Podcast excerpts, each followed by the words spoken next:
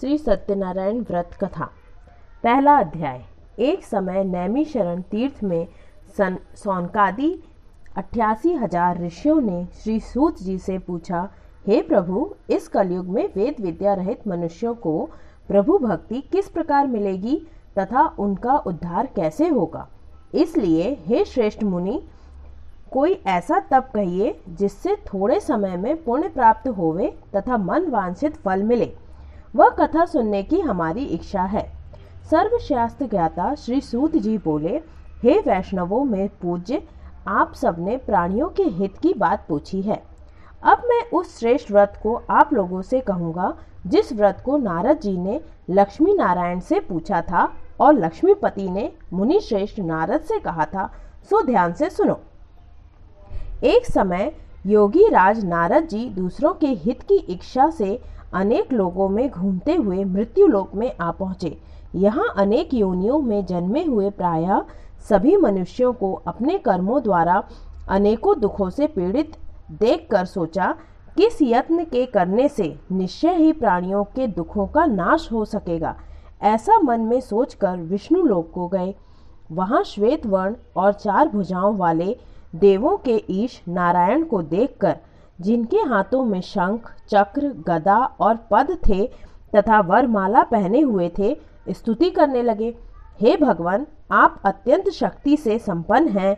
मन तथा वाणी भी आपको नहीं पा सकती। आपका आदि मध्य अंत नहीं है।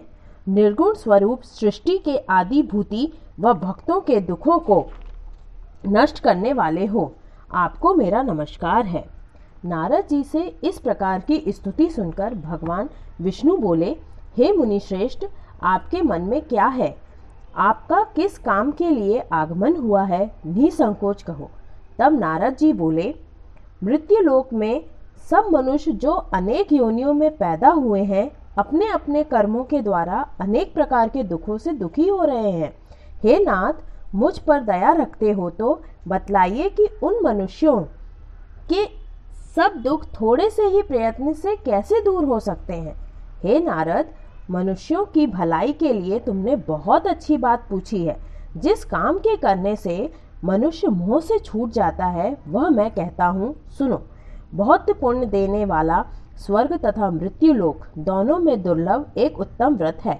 आज मैं प्रेमवश होकर तुमसे कहता हूँ, सत्यनारायण का यह व्रत अच्छी तरह विधि पूर्वक करके मनुष्य आयु प्रयत्न यहाँ सुख भोग कर मरने पर मोक्ष को प्राप्त होता है।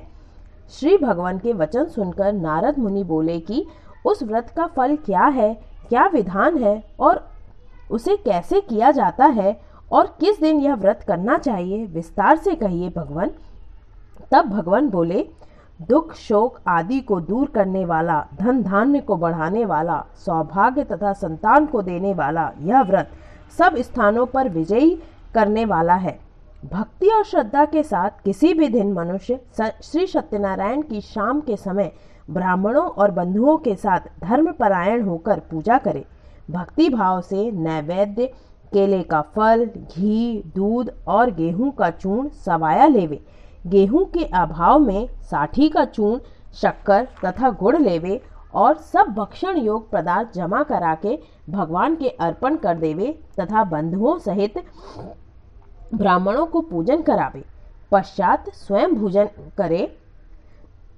नृत्य गीत आदि का आचरण कर सत्यनारायण भगवान का स्मरण करते हुए समय व्यतीत करें। इस तरह व्रत करने पर मनुष्य की सभी इच्छा पूरी होती हैं।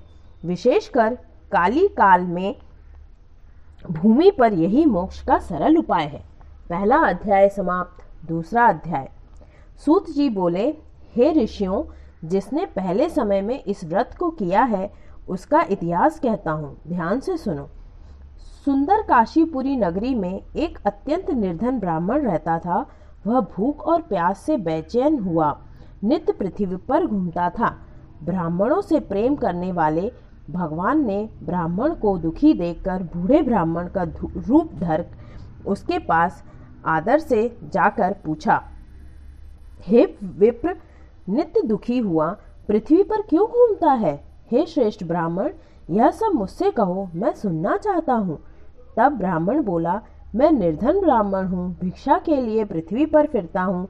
हे भगवान, यदि आप इसका उपाय जानते हो तो कृपा करके बतलाइए।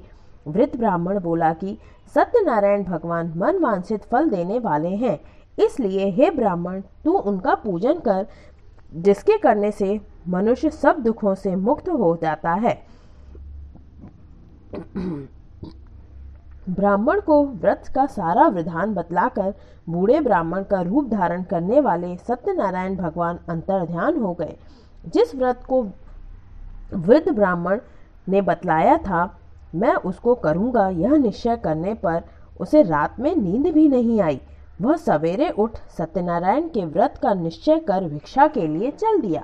उस दिन उसको भिक्षा में बहुत सारा धन मिला, जिससे बंधु बांधवों के साथ उसने सत्यनारायण का व्रत किया। इसके करने से वह ब्राह्मण सब दुखों से छूटकर अनेक प्रकार की संपत्तियों से युक्त हुआ। उस समय से वह ब्राह्मण हर मास व्रत करने लगा। इस तरह सत्यनारायण भगवान के व्रत को जो करेगा वह सब पापों से छूटकर मोक्ष को प्राप्त होगा। आगे जो पृथ्वी पर सत्यनारायण का व्रत करेगा वह मनुष्य सब दुखों से छूट जाएगा।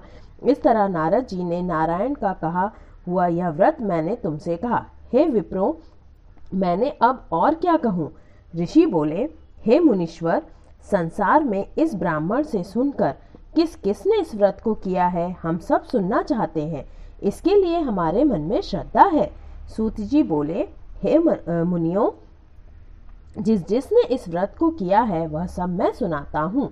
एक समय एक ब्राह्मण धन और ऐश्वर्य के अनुसार बंधु बांधवों के साथ व्रत करने को तैयार हुआ। उसी समय एक लकड़ी बेचने वाला बूढ़ा आदमी आया और बाहर लकड़ियों को रख कर ब्राह्मण के मकान में गया। प्यास से दुखी लकड़हारा उनको व्रत करते देखकर ब्राह्मण को नमस्कार करके कहने लगा कि आप यह क्या कर रहे हैं और इसके करने से क्या फल मिलता है, कृपया करके मुझसे कहो। ब्राह्मण ने कहा, सब मनोकामनाओं को पूर्ण करने वाला यह सत्यनारायण भगवान का व्रत है। इसकी ही कृपा से मेरे यहाँ धन धान्य आदि की वृद्धि हुई है। ब्राह्मण से इस व्रत के बारे में जानकर लकड़हारा बहुत प्रसन्न हुआ। चरणामृत ले और प्रसाद खाने के बाद अपने घर को गया। लकड़हारे ने अपने मन में इस प्रकार का संकल्प किया कि आज ग्राम में लकड़ियां बेचने से जो धन मिलेगा उससे मैं सत्यनारायण भगवान का उत्तम व्रत करूंगा।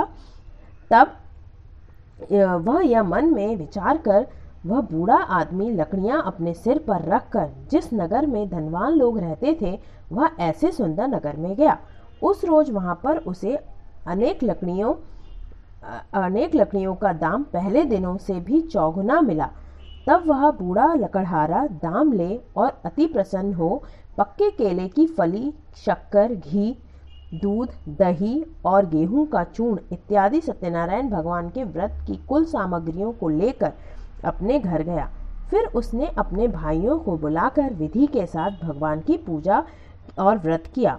उस व्रत के प्रभाव से वह बूढ़ा लकड़हारा धन, पुत्र आदि से युक्त हुआ और संसार के समस्त सुख भोग कर वैकुंठ को चला गया। दूसरा अध्याय समाप्त। बोलिए सत्यनारायण भगवान की जय। तीसरा अध्याय। सूत जी बोले, हे श्रेष्ठ मुनियों, अब आगे की कथा कहता हूँ, सुनो। पहले समय में उल्कामुख नाम का एक बुद्धिमान राजा था। वह सत्यवक्ता और जितेंद्रिय था। प्रतिदिन देव स्थानों पर जाता तथा गरीबों को धन देकर उनके कष्ट को दूर करता था। उसकी पत्नी कमल के समान मुख वाली और सती साध्वी थी।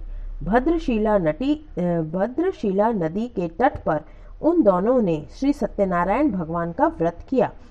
उस समय में वहाँ एक साधु वैश्य आया। उसके पास व्यापार के लिए बहुत सा धन था। वह नाव को किनारे पर ठहरा कर राजा के पास आ गया और राजा को व्रत करते हुए देखकर विनय के साथ पूछने लगा, हे राजन, भक्ति युक्त चित्त से यह आप क्या कर रहे हैं? मेरी भी सुनने की इच्छा है, सो आप मुझे बतलाइए। राजा बोला, हे साधु, अपने बांधवों के साथ पुत्रादि की प्राप्ति के लिए महाशक्तिवान सत्यनारायण भगवान का व्रत व पूजन किया जा रहा है। राजा के वचन सुनकर साधु आदर से बोला, हे राजन, मुझसे इसका सब विधान कहो, मैं भी आपके कथा अनुसार इस व्रत को करूँगा। मेरी भी कोई संतान नहीं है और इसको करने से निश्चय ही होगी। राजा से सब विधान सुनकर व्यापार से निवृत्त हो वह आनंद के साथ घर गया। साधु ने अपनी स्त्री से संतान देने वाला उस व्रत का समाचार सुनाया और कहा कि जब मेरे संतान होगी तब मैं इस व्रत को जरूर करूँगा। साधु ने ऐसे वचन अपनी स्त्री लीलावती से कहे। एक दिन उसकी स्त्री लीलावती पति के साथ आनंदित हो सांसारिक धर्म से प्रवृत्त होकर सत्यनारायण भगवान की कृपा से गर्भवती हो गई तथा 10वें महीने में उसके यहाँ एक सुंदर कन्या ने जन्म लिया। दिनों दिन वह इस तरह बढ़ने लगी जैसे शुक्ल पक्ष का चंद्रमा बढ़ता है। कन्या का नाम कलावती रखा गया।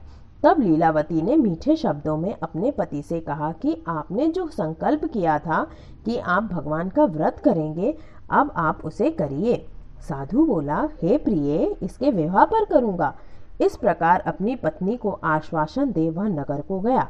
कलावती पृथग्रह में वृद्धि को प्राप्त हो गई।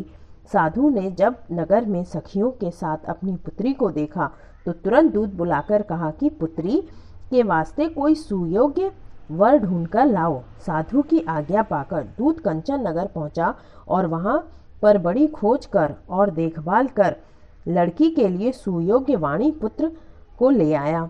उस सुयोग्य लड़के को देखकर साधु ने अपने बंधु बांधवों सहित प्रसन्नचित्त अपनी पुत्री का विवाह उसके साथ कर दिया, किंतु दुर्भाग्य से विवाह के समय भी वह उस व्रत को करना भूल गया। तब श्री भगवान क्रोधित हो गए और श्राप दिया कि तुम्हें दारुण दुख प्राप्त होगा। अपने कार्य में कुशल साधु बनिया जमाता सहित समुद्र स्थित रत्नपुर नगर में गया और वहाँ दोनों ससुर जमाई चंद्रकेतु राजा के उस नगर में व्यापार करने लगे। एक रोज भगवान सत्यनारायण की माया से प्रेरित कोई चोर राजा का धन चुराकर भागा जा रहा था, किंतु राजा के दूतों को आता देखकर चोर ने घबराकर भागते हुए राजा के धन को वहीं चुपचाप रख दिया जहाँ वो ससुर जमाई ठहरे हुए थे। तब दूतों ने उस साधु वैश्य के पास राजा के धन को रखा देखकर वो दोनों को बांध कर और प्रसन्नता से दौड़ते हुए राजा के पास पहुँचे और बोले यह दो चोर हम पकड़ कर लाए हैं, देखकर आज्ञा दे। तब राजा की आज्ञा से उनको कठोर कारावास में डाल दिया गया और उनका सब धन छीन लिया गया। सत्यनारायण भगवान के श्राप से उनकी पत्नी भी घर पर बहुत दुखी हुई और घर पर जो धन रखा था चोर चुरा कर ले गए। शारीरिक व मानसिक पीड़ा तथा भूख प्यास से अति दुखित हो अन्न की चिंता में कलावती एक ब्राह्मण के घर गई।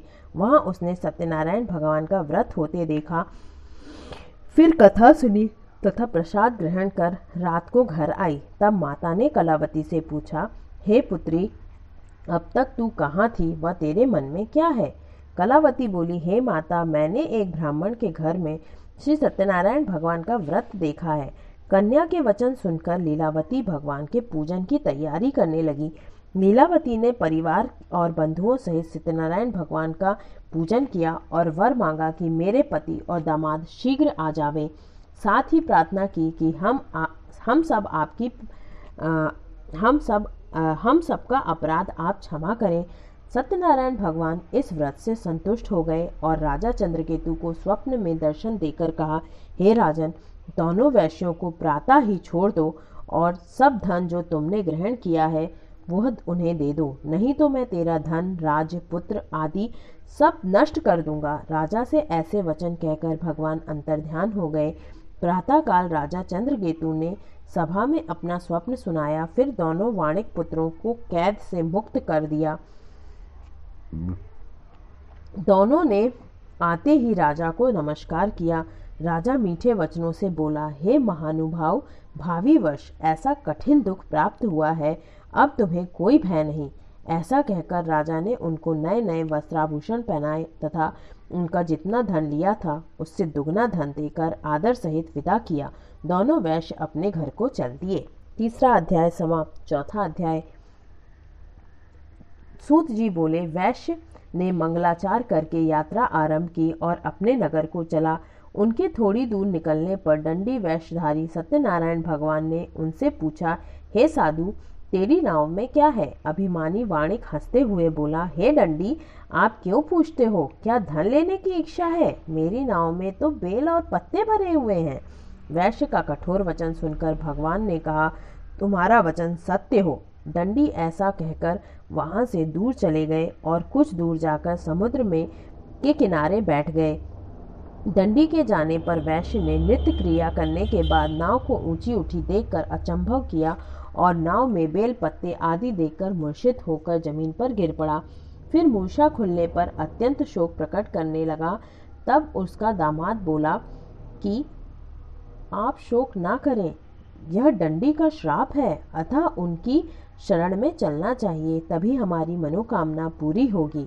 दामाद के वचन सुन वह डंडी के पास पहुंचा और अत्यंत भक्ति भाव से नमस्कार करके बोला, मैंने जो आपसे असत्य वचन कहे थे उनको क्षमा करो। ऐसा कहकर महान शोकातुर हो रोने लगा। तब डंडी भगवान बोले, हे वाणिक पुत्र, मेरी आज्ञा से बार बार तुम्हें दुख प्राप्त हुआ है, तू मेरी पूजा से विमुख हुआ है।